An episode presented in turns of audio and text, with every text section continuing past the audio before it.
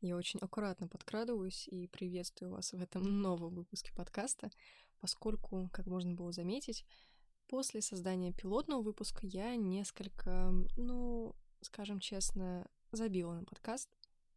И я не была готова обнаружить сегодня, сейчас 27 человек, которые нашли мой подкаст, о котором я нигде не рассказывала, и подписались на него. На прошлой неделе было 23. И, если честно, я очень сильно удивлена и очень сильно благодарна. Кто-то скажет, что 27 человек, разве это аудитория? Я скажу, что даже два человека, даже один человек — это аудитория.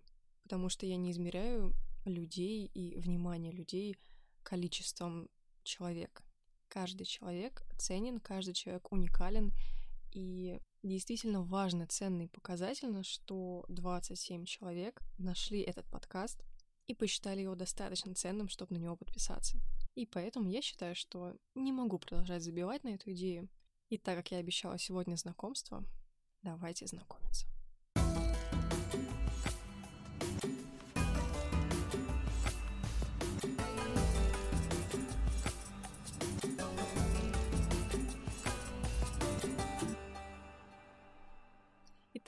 Меня зовут Анастасия, мне 24 года, и я эзотерик всю свою жизнь.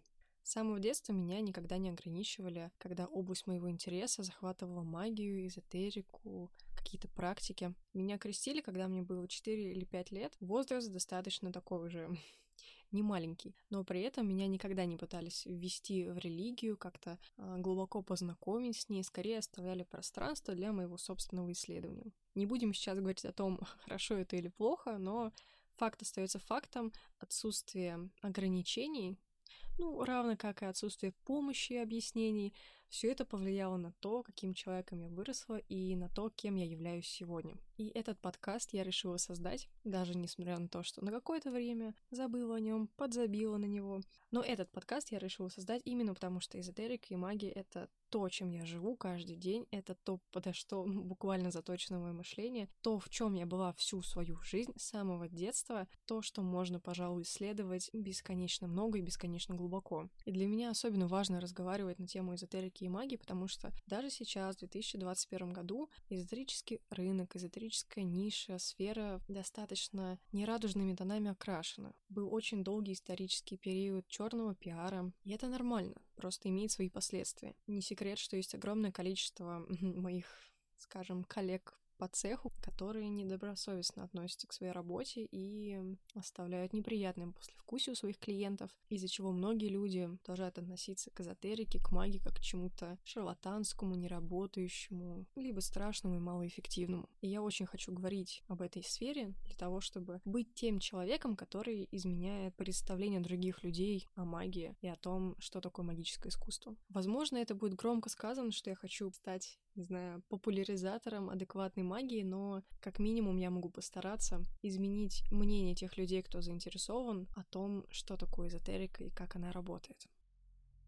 Сейчас, по прошествии времени, мне с одной стороны, тяжелее будет оценить и описать то, что происходило. С другой стороны, у меня сейчас больше знаний и понимания того, что все-таки со мной происходило и почему. Знаете, у детей очень незамыленный взгляд.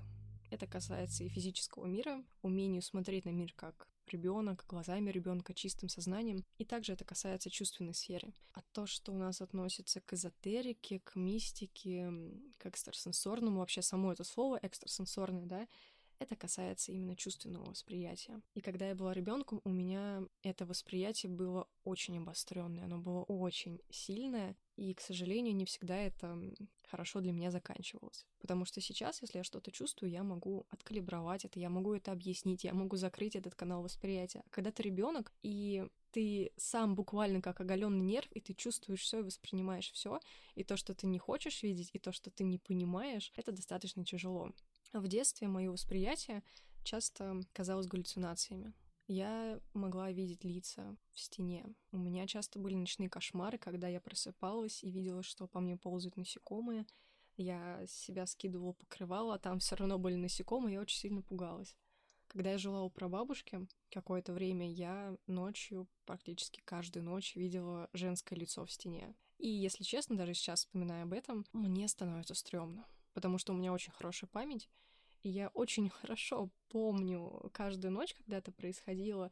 Если бы я оказалась в той квартире, я бы указала место на стене, где было это лицо. И это было неприятно. Неприятно было оставаться одной в квартире и ощущать, что э, кто-то за тобой ходит, кто-то находится рядом.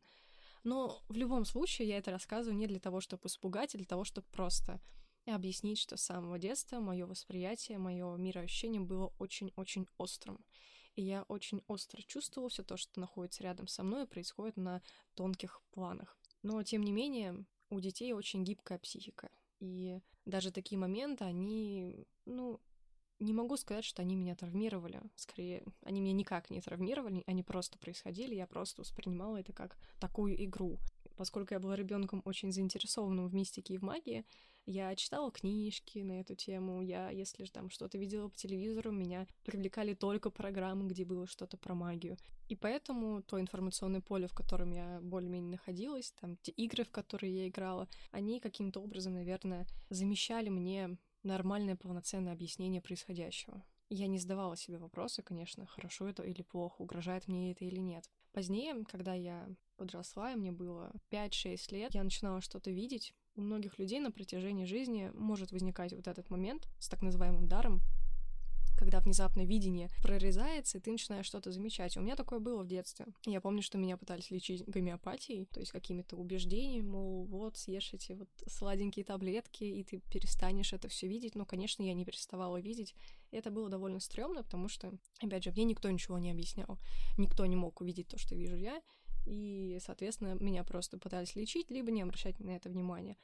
Это, в принципе, тоже нормально. Представьте, вы родитель, и ваш ребенок там годами вам рассказывает, что он что-то там видит, а вы этого не видите, вы это не понимаете, вы не можете никак ему помочь, только там покрестить или дать таблетки. Поэтому реакция, в принципе, взрослых людей в моей жизни была нормальна на это. Но опять же, по большей части никто ничего не ограничивал, никто ничего не объяснял, никто не пытался эту лавочку прикрыть. Детский период с этим видением был достаточно безопасным, потому что, опять же, игровая форма, игровое восприятие.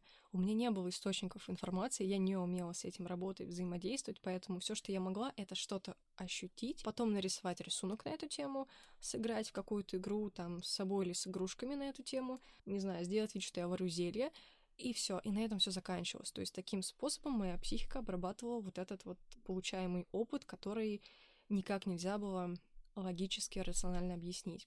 Но потом наступив подростковый период. Этот период, он особенно острый и уже действительно становится опасным именно из-за того, что внутри организма грёбаный коктейль из гормонов. А магия — это то, что неотделимо от физического, от физического мира, от физического тела. И наше гормональное состояние в том числе влияет на наши способности и на наше восприятие.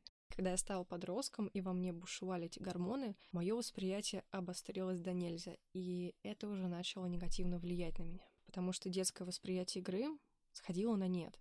И я, как растущий человек, учился обращаться с источниками информации, например. А, училась как-то по-своему рефлексовать тот опыт, который я получаю. А вместе с тем, что работать с информацией я училась, а фильтровать ее нет, и никто мне не объяснял, как это делать, начались такие разные проблемы.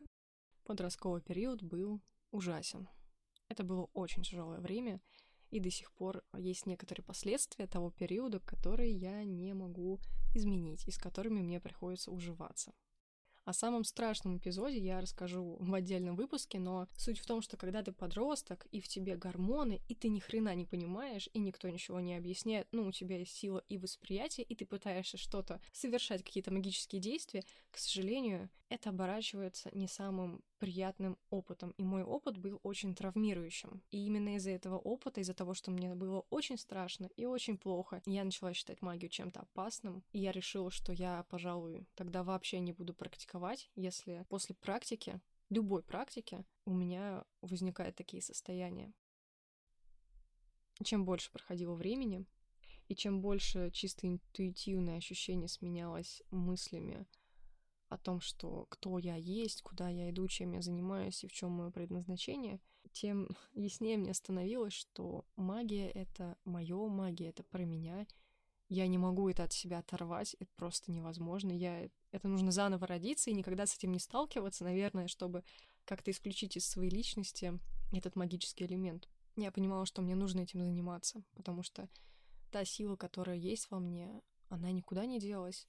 Восприятие, да, я научилась его калибровать, я научилась его закрывать, но оно тоже никуда не делось. То, как я вижу и слышу мир, и то, как мир со мной общается, и это никуда не делось. Именно поэтому я сегодня здесь записываю этот подкаст.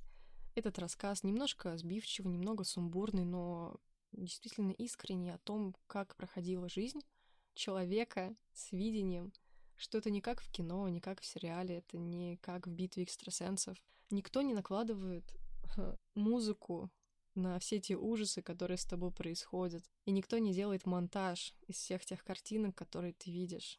И в итоге у тебя из твоей жизни магической не получается этот красивый, привлекательный, продающий ролик, в котором ты так таинственно, мистически, так энигматично выглядишь, окруженный этими тенями и шепотками, и свечами, и другими атрибутами. Нет, жизнь настоящего практика, вот как она есть, без монтажа и без ретуши, это достаточно сложная штука, достаточно стрёмная, достаточно непонятная. Это очень большой труд. Это очень большая работа над собой. Это очень большие инвестиции своего времени, в свое образование, денег в свое образование, своей энергии, своего ресурса.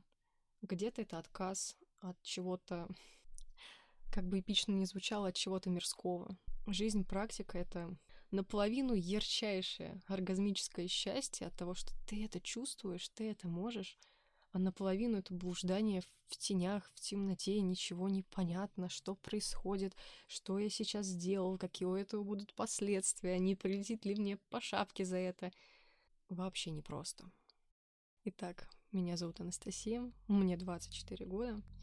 Я эзотерик, ведьма, практик, таролог всю свою жизнь и особенно сейчас. И я здесь, потому что хочу говорить об этом честно, открыто, без прикрас, я здесь, потому что я хочу развинчивать мифы об эзотерике, о магии. Я здесь для того, чтобы показать людям, что это не сказка, и это не так красиво, как это показывается в книгах или фильмах или по телевизору. Это очень сложно, и это далеко не всем нужно. Но если вам очень интересно, вы можете оставаться здесь, быть подписанными на этот подкаст, слушать истории из моей жизни, из жизни практика, такие, какие они есть.